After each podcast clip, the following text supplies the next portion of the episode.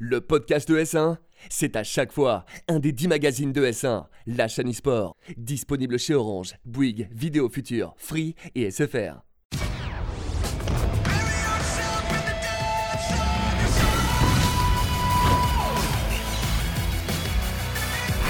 Bonjour à toutes et à tous, j'espère que vous allez bien. On se retrouve pour un nouvel épisode de Frag, votre rendez-vous FPS sur ES1. J'espère que vous êtes en forme. Je suis toujours avec mon duo de choc. Dimitri, comment ça va? Bah écoute, ça va super. Toi? forme, sourire aux lèvres, toi, Ouais, t'es en pleine toujours, forme. toujours. Ouais, ça fait plaisir. Il y a beaucoup, beaucoup de choses euh, à dire aujourd'hui, donc euh, je pense qu'on aura une belle émission. On s'est vu euh, pour Blast il n'y a pas si Ouais. longtemps. C'était, c'était super cool. Franchement, belle expérience euh, d'avoir du, du CSGO en plus en direct sur ES1, donc euh, c'était super cool. là. Et l'occasion pour nous, en plus d'avoir un invité bah, en lien avec Blast et en lien avec CSGO, c'est CND, commentateur, euh, fameux commentateur CSGO qui commente un peu moins ces derniers Ouais, temps. un peu retraité quand même. hein. Ça va, tu vas bien? Très bien et toi Pierrot? Bah merci d'être avec nous sur ce plateau, ça fait très plaisir. Bah, Très content de venir. Eh bah écoute, on va pouvoir parler de CS, mais avant ça, on va euh, passer bien sûr sur le petit sommaire de l'émission. On va vous parler euh, de Call of Duty et de Rainbow Six, puisque les Pro League respectives ont repris. On va aussi parler de l'Overwatch League, puisque euh, bah, sa Pro League, elle s'est arrêtée pendant un petit moment, mais ça va reprendre très très bientôt. Et puis on va aussi parler euh, de, euh, de, de- de- de Blackout. On a de la nouveauté sur Blackout avec une nouvelle map notamment. Ouais, une nouvelle map. Euh, franchement ce qu'on attendait, euh, en tout Très cas de la part de, de- pour Call of Duty, hein, j'ai envie de dire. Mais bon, on va voir ce que ça donne. On va pas cracher dans la soupe avant de l'avoir goûté. hein. Et puis vous vous en doutez, donc notre dossier de la semaine sera donc dédié à Counter-Strike. On va revenir sur les blasts, on va faire aussi le point sur le Major qui a eu lieu il y a un petit moment maintenant, mais c'est vrai qu'on n'avait pas trop eu l'occasion de le faire. Euh, et puis on, on va parler aussi du prochain Major qui va arriver dans quelques mois. Mais tout ça, c'est après l'actu FPS. L'actu FPS et on commence avec Overwatch puisque c'est les Vancouver Titans qui ont remporté le premier stage de la Pro League. Bah écoute, euh, grosse grosse performance de la part des Incroyable. Titans qui euh, demeurent invaincus depuis euh, juillet 2018. Donc voilà, là c'était euh, une confrontation très très serrée comme vous voyez sur, sur Oh là votre là. écran avec justement un, un overtime et une victoire 4 à 3 euh, face à San Francisco. Donc je pense que ça clôture une, un- une très très belle saison. On ne pouvait pas faire mieux hein, de, de leur côté tout simplement. Après... voilà, c'est un petit peu plus compliqué malheureusement pour, euh, pour nos Français, pour notre euh, équipe de, des Paris Eternal qui eux finissent euh, bah, à la 16e place, Ouais, ouais. Qui, euh, qui paraît quand même assez décevante euh, par rapport aux, quelques espérances qu'on avait par rapport à cette équipe. Voilà, on était un petit peu chauvin, on a voulu y croire et malheureusement pour le moment euh, ce n'est pas passé. Après voilà, c'était le premier split. On va attendre la reprise des prochains matchs donc dès le 5 avril, mais, mais c'est vrai que c'est vrai qu'on aurait aimé mieux pour nos Français. C'est vrai qu'on avait reçu notamment Adibou qui nous disait que voilà, les espoirs pour Eternal n'étaient vraiment pas à enterrer, bien au contraire. hein, il, fallait en avoir sur cette équipe qui devait représenter au mieux les couleurs de la France. Ça s'est mal passé sur cette première session. C'est vrai que toi, tu as pu voir une partie de la finale. Ouais, j'ai regardé la fin de la dernière carte de cette finale quand, justement. quand on, on en avait déjà parlé aussi dans Frag, mais c'est vrai que quand on n'a pas spécialement Overwatch en main game ou qu'on ne suit pas le jeu à 100%, c'est dur de comprendre euh, une game compétitive aujourd'hui. Ouais, c'est très compliqué parce qu'en plus la méta actuelle fait que tu as beaucoup de tanks, donc c'est des gars qui, c'est des personnages qui prennent beaucoup de points de vie, avec des joueurs derrière en support qui se passent leur temps à leur soigner. Donc il n'y a pas beaucoup d'action et ça fait une sorte de purée de poil avec deux, de deux équipes qui s'affrontent. Mais par contre, l'histoire elle est magnifique pour l'équipe qui euh, s'est imposée parce que ils viennent de loin. C'était euh, une équipe de challenger euh, en Corée, c'est ça, contenders? Exactement. en Corée. Et ils arrivent première saison, ils s'imposent directement. C'est énorme comme histoire. Bah, c'est incroyable quand même. hein. Les Runaway, hein, ils s'appelaient pendant les Contenders. Et c'est vrai que voilà, pas une défaite depuis juillet 2018. C'est vrai que c'est des performances qu'on retrouve. bah, c'est vrai que maintenant sur les jeux vidéo, dans l'e-sport en général, j'ai envie de dire, les équipes, euh, on voit beaucoup d'équipes qui se relaient en haut du classement. C'est vrai que c'est quelque chose qu'on n'a par exemple pas sur CS aujourd'hui, puisqu'on a Astralis qui est toujours devant. Là, euh, est-ce qu'on est parti peut-être pour euh, une nouvelle épopée pour une nouvelle équipe, les Titans? Moi, j'ai l'impression, il y a, il y a quand même des, des- des indices qui, qui laissent, euh, ne me trompe pas. qui, qui, voilà, qui ne trompent pas et qui, qui portent à croire que leur euh, domination va, va continuer sur le reste de la saison. C'est pas comme s'ils avaient été réellement inquiétés, même si là, voilà, la, la finale s'est quand même terminée euh, sur un score très très serré, mais au final, on voit une très très belle régularité. Je pense que c'est vraiment le point important en termes de performance euh, en Overwatch League, surtout sur des, systèmes comme ça où on a des matchs réguliers et c'est un classement qui, demande beaucoup de niveau et beaucoup de, de- de haut niveau justement sur, euh, sur le long terme. Je les vois mal être euh, inquiétés et je me demande si justement ce long terme va peut-être pas profiter à nos Français parce que c'est vrai que eux pour le coup ça avait bien démarré au, au début de la saison et puis c'est un petit peu retombé derrière. Voilà, je, je- je- j'admets avoir quelques regrets quand même, parce que c'est sympa d'avoir euh, cette équipe de Paris euh, en, Overwatch League, mais c'est vrai que si c'est pour les voir faire beauté, ça fait un petit peu mal au cœur. Ah, c'est vrai que ces derniers temps, malheureusement, le bilan français sur Overwatch entre euh, la fin de la World Cup et puis ce début de, Paris Eternal en Overwatch League n'est pas extrêmement positif. On espère que ça s'arrangera rapidement, en tout cas pour nos Français sur Overwatch, reprise dans quelques jours, vendredi. Euh, donc voilà, il faut être attentif et on va suivre bien sûr les résultats de Paris Eternal. On va enchaîner avec Call of Duty, puisqu'on a une nouvelle map qui sort sur Blackout. Alors, moi je me pose une question, je- ça vient de me venir en tête, je vais pas te mentir Dimitri, on peut se dire aussi que c'est peut-être pour rebondir ou répondre à la sortie du BR de Battlefield qui vient d'arriver il n'y a pas si longtemps finalement. Oui, je pense que forcément, Blackout s'est déjà un petit peu fait oublier. Voilà, il y a quand même une certaine activité sur le jeu, mais il a plus la, la- la hype de, de ses débuts. C'est vrai qu'il avait fait des gros, gros chiffres euh, en, en termes de, de viewership sur, euh, sur les plateformes de, de fait. stream. On était un petit peu surpris parce que c'est vrai que ça redonnait un petit peu un, un- un nouveau souffle, un second souffle en tout cas à cette licence qui est en train de s'épuiser depuis quelques années. Et euh, on a vu que derrière, malheureusement, ça n'a pas enchaîné avec la Pro League. L'arrivée de la Ligue était beaucoup trop tardive. Donc est-ce qu'ils ont voulu se rattraper aussi de cette sortie de Ligue trop tardive pour essayer de contrecarrer justement, tu disais, euh, ce, ce BR de Battlefield? Pourquoi pas? Je sais pas. Honnêtement, je pense que c'était pas forcément là où il fallait taper euh, pour, euh, pour Activision. Je pense que cette, la, cartouche a déjà été cramée dès lors que la, la- ligue est, est sortie tardivement pour moi. Et, et voilà, ça rajoute du fun parce qu'il y a quand même des joueurs qui sont encore en casual. Mais franchement, je, je j'en vois pas franchement l'intérêt. La Ligue, on rappelle hein, le, mode un petit peu compétitif de, Call of Duty qu'on peut retrouver en, matchmaking pour simuler un peu des parties euh, bah, compétitives et e-sportives, on va dire ça comme ça, hein, avec un système de classement euh, évidemment.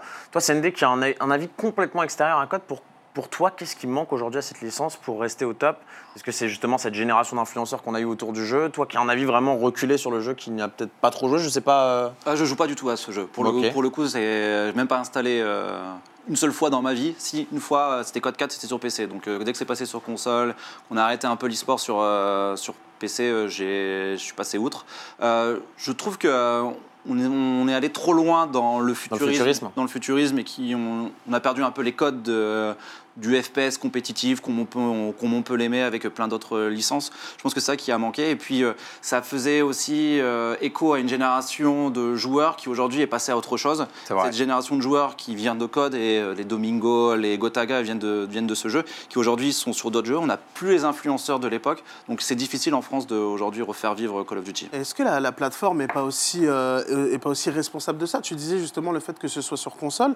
Euh, vous, sur PC, vous avez bien plus l'habitude d'établir un jeu e-sport et d'y jouer à travers les années. Sur Call of Duty, le fait que ce soit sur console, on change d'opus chaque année. Est-ce que ça aussi, ça n'a pas, euh, ça a pas justement euh, un petit peu enterré Call of Duty euh, au fil des années Puisque forcément, on crée des opus qui ne plaisent pas à la majorité? Clairement, parce que pour faire un parallèle avec Counter-Strike, où on a un Counter-Strike toutes les 4-5 années, voire beaucoup plus, Call of Duty, je trouve que c'est un gros défaut de sortir un Call of Duty tous les ans, ou même tous les deux ans. On devrait, quand il y a un bon Call of, bon pour le, mode e-sport, on devrait euh, peut-être se repositionner sur le faire durer dans le temps, l'améliorer, plutôt qu'essayer de sortir un nouveau jeu dans une euh, politique financière de faire du cash. Et puis c'est vrai qu'on a en plus beaucoup de concurrence aujourd'hui, hein, parce que forcément, euh, c'est vrai que c'était un peu un jeu, un peu le, jeu violent auquel on jouait dès, le- dès le plus jeune âge, quoi, sur console à l'époque. C'est vrai que maintenant, Fortnite a un peu pris la place de beaucoup de jeux dans ce domaine-là, et Call of Duty en fait malheureusement partie. Bon, en tout cas, nouvelle map sur Blackout, c'est quand même une bonne petite nouvelle. On verra ce que ça donnera. C'est une map complètement différente de la première, euh, qui est située à, à Alcatraz. Voilà, elle est sortie. Je crois qu'elle sort. Euh, Elle est sortie hier, hein, si je dis pas de bêtises. Euh, sortie hier, donc voilà, sur Uniquement PS4 sur PS4. évidemment, hein, puisqu'on on connaît le, le deal Acti euh, et euh, PlayStation depuis un petit moment, qui d'ailleurs, si je dis pas de bêtises, prend fin à l'issue de cette saison. Ce sera vérifié bien évidemment, mais en tout cas, voilà, ça commence à faire un petit moment que ce, ce partenariat dure, et donc le l'exclusivité sur pour PC. PS4. Est-ce que c'est pas le moment de passer sur PC C'est vrai que c'est un débat qui est pour moi interminable. hein, On va pas se, le cacher. On ne pourra pas euh, y répondre en tout cas dans cette édition. On va enchaîner avec notre dernière actu puisqu'on va parler des différentes Pro League. D'abord, on va enchaîner sur Call of Duty. On va parler de la reprise euh, qui a eu lieu là les derniers matchs très récents. On va faire le point déjà sur le classement hein, de cette euh, Pro League Call of Duty à l'issue des premières semaines. On sait que ça se passait pas très très bien malheureusement pour nos Français de chez Denial. Vous allez avoir le classement à l'écran dans quelques instants. Voilà, ils sont en deux victoires à droite pour, euh, si je dis pas de bêtises, c'était cinq défaites.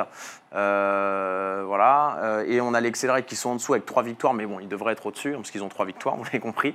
Euh, donc, bon, malheureusement, début compliqué pour Denial. Après, voilà, on va pas se le cacher, il y a les matchs cross-division qui ont commencé et la division B qui, sur le papier et par les résultats, montre qu'elle est quand même bien supérieure et bien plus relevée que la division A. Donc on peut aussi comprendre pourquoi Daniel vit quelques déboires dans cette, dans cette ligue-là. Oui, forcément, il faut, faut comprendre aussi la situation de Denial. C'est déjà une très très belle chose de s'être qualifié sur cette Pro League. On rappelle les 16 meilleures équipes du monde. Pour nos jeunes Français, il y a énormément de rookies où- dont c'est la première année en tant que, que compétiteur majeur. Donc euh, c'est vrai que ça, ça leur change et je pense qu'ils ils s'en sortent quand même au final pas trop trop mal. Trop, trop mal pardon. Ils arrivent à sauver les meubles sur fait. quelques matchs. Mais c'est vrai que leur, euh, leur division est assez relevée. Au niveau du score, je crois qu'on est à 11 victoires contre 5 euh, pour la division B. C'est ça. Euh, donc euh, voilà, il n'y a, pas photo, la division B est bien, bien plus supérieure, mais c'est pas une raison. De toute façon, si on veut faire partie des meilleurs, on doit jouer les meilleurs et on doit battre les meilleurs. Donc c'est aussi à Denial de s'adapter. Mais je pense que voilà, c'est une affaire de temps et quoi qu'il arrive, je me fais pas trop trop de soucis pour les jeunes talents qu'il y a dans cette équipe-là. Ils sauront m'en dire, même si euh, ça se passe pas très très bien avec Denial cette année. Et d'ailleurs, si je dis pas de bêtises, le classement qui là n'était pas complètement à jour parce qu'ils ont joué aussi avant-hier les Denial et malheureusement ils ont perdu contre Genji, qui est une des meilleures équipes du monde en ce moment. Donc bon, malheureusement sur le papier c'était prévisible. C'est vrai que ça se passe pas super bien. On va parler par contre de Rainbow Six où là euh, on a des équipes francophones qui sont un peu en meilleure posture, on va pas se le cacher, avec notamment le Stream eSport hein, qui est euh, toujours deuxième et qui a maintenant son destin entre ses mains, hein, euh, puisque voilà on voit le classement à l'écran. On sait que c'est les deux premières équipes qui vont au playoff de la Pro League. Team Empire pour le moment qui est limite imbattable, hein, vous le voyez, le, sur 10 matchs c'est quand même 9 victoires pour une seule défaite. Et le Stream eSport juste derrière, donc s'il reste invaincu jusqu'à la fin de cette saison de Pro League, les playoffs seront à eux. Oui, pour le coup, pour le coup même pas, même pas de défaite match nul, même pour, euh, pour Empire, qui demeure pour le moment invaincu, il me semble. Ah oui, euh, sur, euh, sur cette ligue. Et, et pour le coup, oui, le stream e-sport n'a- ne joue pas G2, ne joue pas Empire, et, euh, déjà en position favorable. Donc normalement, sauf catastrophe, ça devrait le faire, sachant que euh, G2 doit aussi jouer Empire. Donc euh, si Empire euh, parvient à battre G2, ce qui rentre dans une certaine logique, après voilà, c'est pas, pas toujours le cas, normalement nos Français devraient se mettre à l'abri. Après, comme on dit, leur ennemi c'est eux-mêmes. Il va falloir être sérieux, concentré sur la fin pour, pour aller chercher cette qualification. Je pense que c'est important et, ça. S'ils passent à côté d'une occasion comme ça dans, les, dans la configuration actuelle, ça, ça, ferait, ça leur ferait trop, trop de mal, je pense. Euh, Ils ont le niveau et il faut, il faut aller le chercher maintenant. Bah, c'est vrai que. Team Empire, mine de rien, c'est un peu les, les Hens de, de Rainbow Six. Quoi. Ils sortent un peu de nulle part et puis ils détruisent tout. Ouais, c'est ça. Ils sont allés jusqu'en finale du Six Invitational où ils ont perdu euh, contre justement ces G2. G2 qui avait beaucoup investi pour être fort sur cette compétition-là, qui est wo- l'équivalent des Worlds euh, sur leur jeu. Donc c'est la Coupe du Monde, il faut absolument s'imposer. Et euh, Empire, euh, ils ont réussi à, à prendre la confiance. C'est une équipe qui a le momentum en fait finalement un peu à la haine sur CSGO.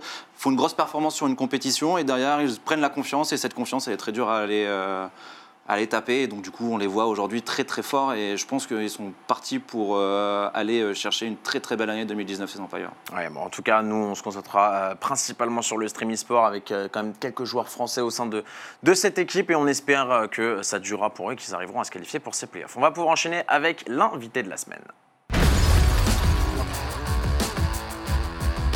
Et notre invité, c'est donc CND, vous l'avez compris, caster sur Counter-Strike, bien évidemment. Tu peux te présenter quand même en quelques rapides mots si, tu, si les gens ne te connaissent pas. Bah, c'est dur, en, en quelques mots, c'est difficile. Moi, ça fait euh, 10 ans que je suis dans l'univers de Counter-Strike, d'abord sur 1.6, ensuite sur euh, Source où j'ai commencé à caster. Et là, sur CSGO, euh, j'ai créé euh, les, euh, les web TV qui ont diffusé au fil des années toutes les compétitions, que ce soit chez Gaming Live, chez OGaming et maintenant la, la web TV qui s'appelle 1PVCS. Euh, commentateur, host et surtout maintenant producteur des, des diffusions françaises de compétitions de Alors c'est vrai que toi, tu étais forcément étroitement lié, j'imagine, avec les organisateurs de compétition, parce que tu étais un peu un des, un des visages forts de la scène, en tout cas, qui était retransmis euh, pendant les compétitions. Donc ça s'est fait assez naturellement pour toi de monter, monter tout ça? Ouais, clairement. C'était un investissement personnel, euh, c'était ma passion et euh, j'avais toujours eu l'envie de faire euh, vivre des gens autour de Counter-Strike, de cette passion.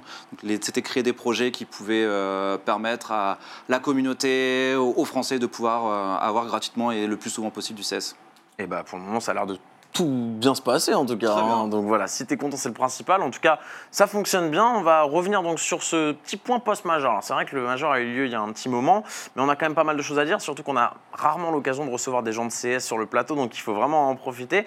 On va peut-être déjà commencer avec euh, bah, la nouvelle équipe de Scream. Alors c'est vrai que c'est une annonce qui est un petit peu tombée nulle part avec Exi. Est-ce que tu peux nous parler un petit peu de tout ça, nous résumer ce qui s'est passé? Euh, Scream et Existence c'était euh, sans équipe depuis la fin de l'aventure Envy pour Scream et de G2 pour euh, Existence. Euh, Euh, ils étaient en train d'essayer de créer un projet international. Ils ont eu beaucoup de sollicitations, beaucoup de joueurs euh, qu'ils ont testés. Et finalement, ils se sont orientés par, euh, avec, avec trois joueurs suédois pour créer cette nouvelle équipe. Deux joueurs avec Rops aussi qui On la voit à l'écran justement. Vous l'avez à l'écran, donc avec HS plutôt, qui est un joueur estonien. Donc on a du beaucoup de talent. Donc ça va être Existence au leading game. Scream, on l'attend retrouver son meilleur niveau, celui de G2 à l'époque quand il était lead par Shox. En plus, c'est la nouvelle pépite de la scène suédoise, très très fort. C'est la même chose pour euh, pour Nock. Donc euh, on a une très belle line-up. Euh, je pense que cette équipe, elle peut espérer rentrer dans le top 20 monde. Après, aller plus haut, ça sera très compliqué. Ah, ok, donc déjà, toi, tu les situes directement. euh, Si, on, si on reste historiquement, plus bas que nos deux équipes françaises, en tout cas, Ouais. euh, clairement, sur le papier. Je pense que ça, ça pourra se battre, faire des performances de temps en temps, mais je pense que c'est encore difficile de se projeter et d'imaginer que cette équipe-là puisse aller très très loin dans la hiérarchie monde. Je pense que de rentrer dans le top 20, avoir des invitations sur des compétitions, ça sera déjà bien. Bon, du coup, Exi qui a un bon pivot pour euh, basculer sur euh, l'affaire G2 maintenant, parce qu'on on le sait, Amanek a rejoint l'équipe assez récemment. Il a fait ses premiers matchs avec G2. Comment ça s'est comment ça s'est passé pour eux? Alors, C'était pour la qualification pour euh, la DreamHack Master de, de Dallas qui arrive bientôt. Et très bonne qualification au final puisqu'ils arrivent à prendre l'une des deux places qualificatives. On a vu des petits changements dans le jeu. Euh, Shox qui joue plus exactement pareil, des changements de position. On a remis Jax dans le groupe d'attaque. Euh, moi, je pense que c'est un très très bon ajout. C'est quelque chose qui manquait à cette équipe G2.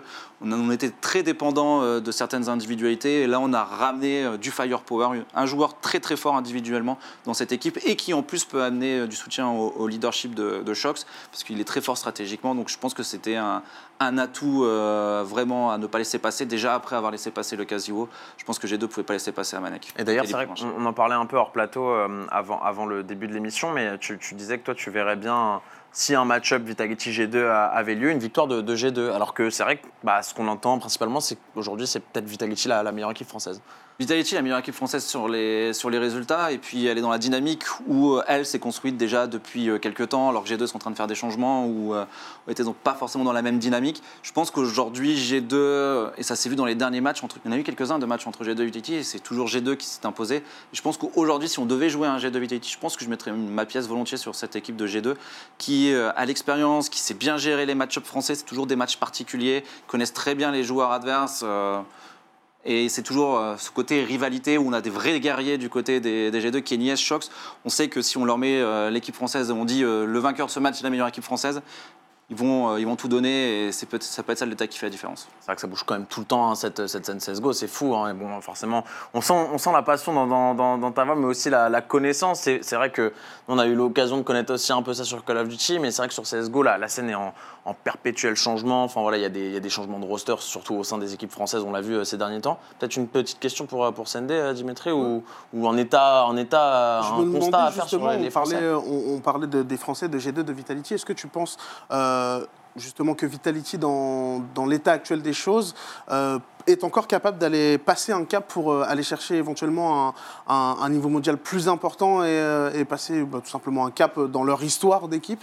Euh, On fournit, nous, personnellement, beaucoup d'espoir, mais forcément, on n'est pas aussi spécialiste que toi, alors on n'a pas le recul ou la vision nécessaire sur la scène, mais on se disait que c'était franchement possible, éventuellement avec des, des individualités pardon, comme Ziwoo, qui justement, euh, Smith nous, nous rebondissait, rebondissait dessus et disait que euh, il voyait euh, dans, dans les années à venir dans, dans- dans le top euh, 3, voire 5 mondial.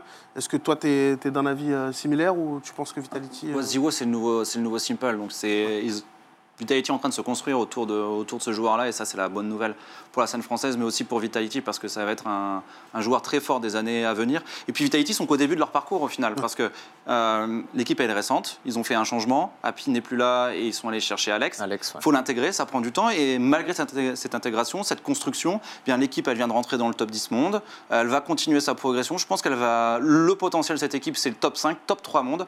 Ils vont pouvoir aller rentrer dans ce maillon fort euh, d'équipe euh, autour euh, de Liquid, autour de Navi, autour de Hens aujourd'hui. Je pense que cette équipe, a le potentiel pour aller jusque là-haut. Après, face à Astralis, je ne sais pas encore. Mais pour moi, cette équipe de Vitality, elle est juste au début de son histoire et elle va aller euh, très très loin. Je pense que top 5, top 3 monde est cla- clairement abordable pour cette équipe-là.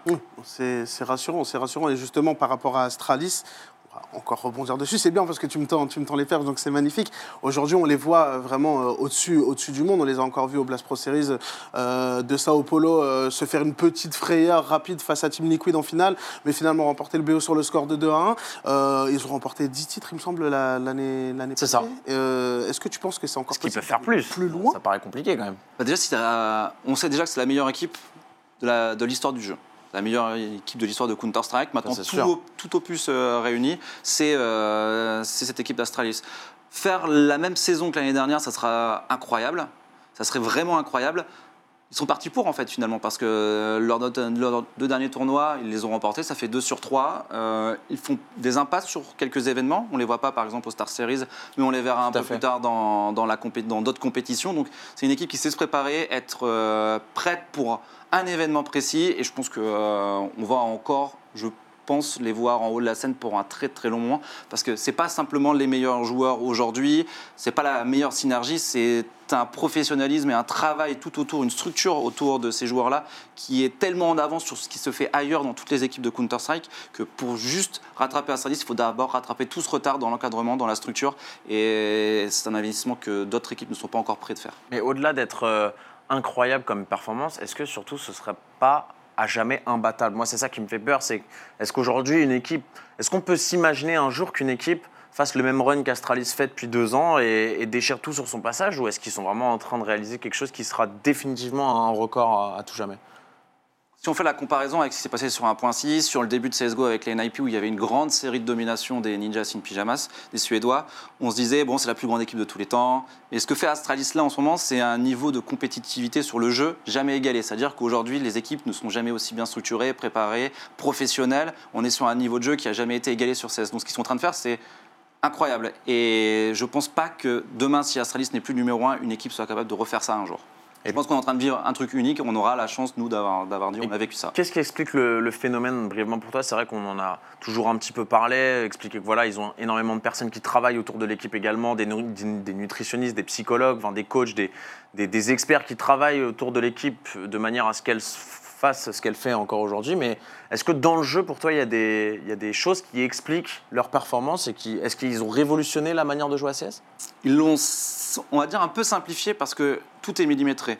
À chaque situation, les joueurs savent comment réagir. Alors, sur la structure du jeu en elle-même, c'est euh, millimétré. Donc, c'est une équipe, euh, on répète les, les mêmes actions, donc tout, tout le monde sait réagir. Et après, ils ont ce petit euh, plus sur, dans la capacité euh, d'adaptation à une situation qui est en train de se créer, de faire les bons choix. C'est simplement, euh, intellectuellement, individuellement, une équipe qui est supérieure aux autres aujourd'hui. C'est fou quand même de, voir ça. Moi, ça me choque les- toujours. Sur tous les points, du coup, c'est c'est là que ça devient encore plus effrayant. C'est qu'on pourrait se dire, euh, éventuellement, bon, c'est peut-être des joueurs euh, qui euh, sont peut-être des joueurs qui ont le même niveau individuel que certains, ou voilà, ils ont plus de chances parce qu'ils sont mieux encadrés et que si les autres avaient euh, cet encadrement-là, ça suffirait. Mais là, justement, on comprend que non, ça, ça se joue aussi dans, dans des détails qui finalement n'en sont plus à un certain niveau de, à un certain niveau de jeu. Et c'est ça que, que je trouve fabuleux et, et j'ose espérer qu'ils vont continuer, qu'ils vont continuer là-dessus. euh, pendant, pendant encore longtemps. En tout cas, c'est presque, presque effrayant de les voir jouer tant c'est précis. euh, euh, surtout nous qui venons de, de- Call of Duty, sans dénigrer Call of Duty, mais voilà, Counter-Strike, pour moi, c'est le, le FPS ultime dans la mesure où c'est vraiment, ça, ça, ça, requiert toutes les qualités dont on a besoin dans un FPS. Et, et quand on les voit jouer, c'est fait si simplement qu'on se demande si, si c'est pas les autres en face qui sont juste mauvais, alors que c'est juste eux qui sont trop au-dessus. Et ce que, ce que nous disaient d'ailleurs Benji et Lambert euh, pendant les Blast Pro Series, que du coup toi aussi tu connais bien CND, c'est que euh, on, l'a vu d'ailleurs, ils, peuvent perdre une carte, voilà, ils peuvent perdre une game de temps en temps, mais ils sont imprenables sur un BO3 parce qu'aussi on a cette phase de pick qui est parfaitement gérée et, voilà ils ont leur map. On sait qu'il y a certaines maps où ils sont imprenables. On parlait justement d'Inferno. Euh, on sait que c'est très difficile d'aller chercher dessus. Il n'y a quasiment aucune map faible aujourd'hui dans leur map pool. Et même quand ils ont une map faible, une map qui joue pas, ils ont ce petit euh, facteur X, cette réussite, parce qu'ils ne jouaient pas cash. Qui est, euh, donc ils n'ont pas joué Cobblestone pendant un long moment. Cobblestone a été enlevé. Et ils ont donc décidé de ne plus jouer cash et se, être très fort sur les autres cartes. Cash vient d'être enlevé du map pool officiel. Donc c'est-à-dire que là où certaines équipes très fortes perdent une carte forte dans leur jeu, eux, il se passe rien en fait. C'est reste niveau parfait pour eux. Donc cette équipe, euh, elle a tous les facteurs pour réussir. Alors c'est Vertigo d'ailleurs qui remplace Cash, c'est quand même un, un élément, enfin un événement assez marquant, je trouve. Euh, C'est vrai qu'on a, on a ça. Alors, est-ce que là, c'est pour une refonte encore une fois on- On n'a pas. euh, Pas plus d'infos que ça Cash est en train d'être euh, en refonte, hein. retouché par FM Pom, qui est le mec qui a créé les cartes. Et apparemment, ce serait Mirage du coup qui arrivera après, de ce que j'ai cru comprendre. Ça peut être Probablement. Mirage, euh, on sait Ça pas. fait très longtemps que Mirage n'a Mirage pas n'a pas été été touché depuis longtemps. ouais. depuis touché, ouais. Donc effectivement, euh, moi, moi, j'ai, moi, je suis quand même assez, euh, assez sceptique sur, euh, sur, sur ces choix-là. On va, on va peut-être en parler parce que ça va être euh, probablement un des derniers sujets de l'émission, mais. Euh, c'est vrai qu'on on a des, des cartes qui se rajoutent. Alors des cartes qui se rajoutent, moi je veux bien, mais enlever des cartes qui sont pour- pourtant anthologiques, c'est vrai qu'on avait aussi enlevé des deux d'ailleurs pendant un moment, hein, si je Mm. dis pas de bêtises, et c'était assez récent. Pour toi, ça, ça a quel genre d'impact sur une compétition? Ça peut tout changer, non? Sur la l'aspect compétitif, ça, ça distribue les cartes pendant un certain temps, le temps qu'il y ait une nouvelle méta, que les équipes apprennent à jouer la carte. Donc, c'est pas une carte qu'on va avoir beaucoup tout de suite. C'est une carte qui va arriver au fil du temps. Quand deux, trois équipes vont vraiment bien la travailler, on va la voir arriver dans ma poule. Elle fait un peu débat parce qu'elle est totalement différente de tout ce qu'on voit, on a l'habitude de voir sur Counter-Strike. Les maps, sur CS, c'est simple, c'est toujours euh, trois chemins. Comme Voilà. Un chemin pour les BP et entre, gu- entre guillemets, tu peux aller d'un BP à l'autre, simplement. Euh, Celle-là, elle est totalement différente, de, avec des étages, avec des niveaux euh, différents, avec du son notamment euh, qui est très avantageux pour l'un des deux On côtés. C'est important sur CS. Et euh, pour, euh, pour le coup, moi j'aime bien le fait de changer les cartes et je pense que c'est important de changer les cartes, de renouveler, renouveler, renouveler. Euh, on avait déjà eu le cas avec Cobblestone et Overpass qui étaient revenus. Je pense que c'est bien de venir changer un petit peu et redistribuer les cartes. C'est important, je pense, pour le dynamisme, et aussi pour le viewership et aussi pour le côté, le côté amateur ou le côté casual où tu es content de pouvoir découvrir en même temps que les professionnels la, la carte qu'ils vont jouer dans les prochains mois. Plutôt, plutôt positif. Toi, tu es assez d'accord en quelques mots, Dimitri? Bah, D'un point de vue extérieur, oui, je pense que ça fait. euh, c'est- un jeu ancien, donc il y a forcément des cartes emblématiques, mais j'ai envie de dire, on, voilà, on garde certaines cartes qu'on joue depuis, euh, depuis plus de 10 ans. C'est aussi important d'insérer un petit peu de nouveauté aussi. Et puis si ça permet aussi, comme euh, l'a dit de, de redistribuer un peu les cartes et de- et d'aller euh, peut-être. Euh, justement se perfectionner sur une, sur une carte qui n'était pas dans le pool de base pour se donner une chance euh, lors d'un BO, pourquoi pas Après, euh, c'est vrai que c'est dur pour nous, Français, parce qu'à chaque fois, c'est des cartes euh, que nos équipes euh, maîtrisent, mais, mais, mais voilà, c'est c'est- le jeu, c'est ouais, la loi, c'est voilà, la loi. hein. C'est Tout le monde a la même pas. donc au final, voilà, il faut, il, faut, il faut travailler. Il faut accepter. Il Et faut puis l'éditeur accepter. fait- et puis l'éditeur fait ce qu'il veut avec son jeu. Et l'éditeur fait ce qu'il veut avec son jeu. Ça, c'est important aussi. Euh, quelques mots peut-être sur les finales ESL Pro League qui arrivent à Montpellier au mois de juin? Ça, c'est la super bonne nouvelle de, de ce mois-ci, d'avoir euh, un événement international de cette ampleur. Le final de l'ESL Pro League, c'est euh, finale avec des champions, finalement, qui vont arriver, euh, Ah oui. qui vont arriver en France, à Montpellier, à l'Occitanie. C'est une super nouvelle et euh, c'est très bien parce que CS revit très bien en France.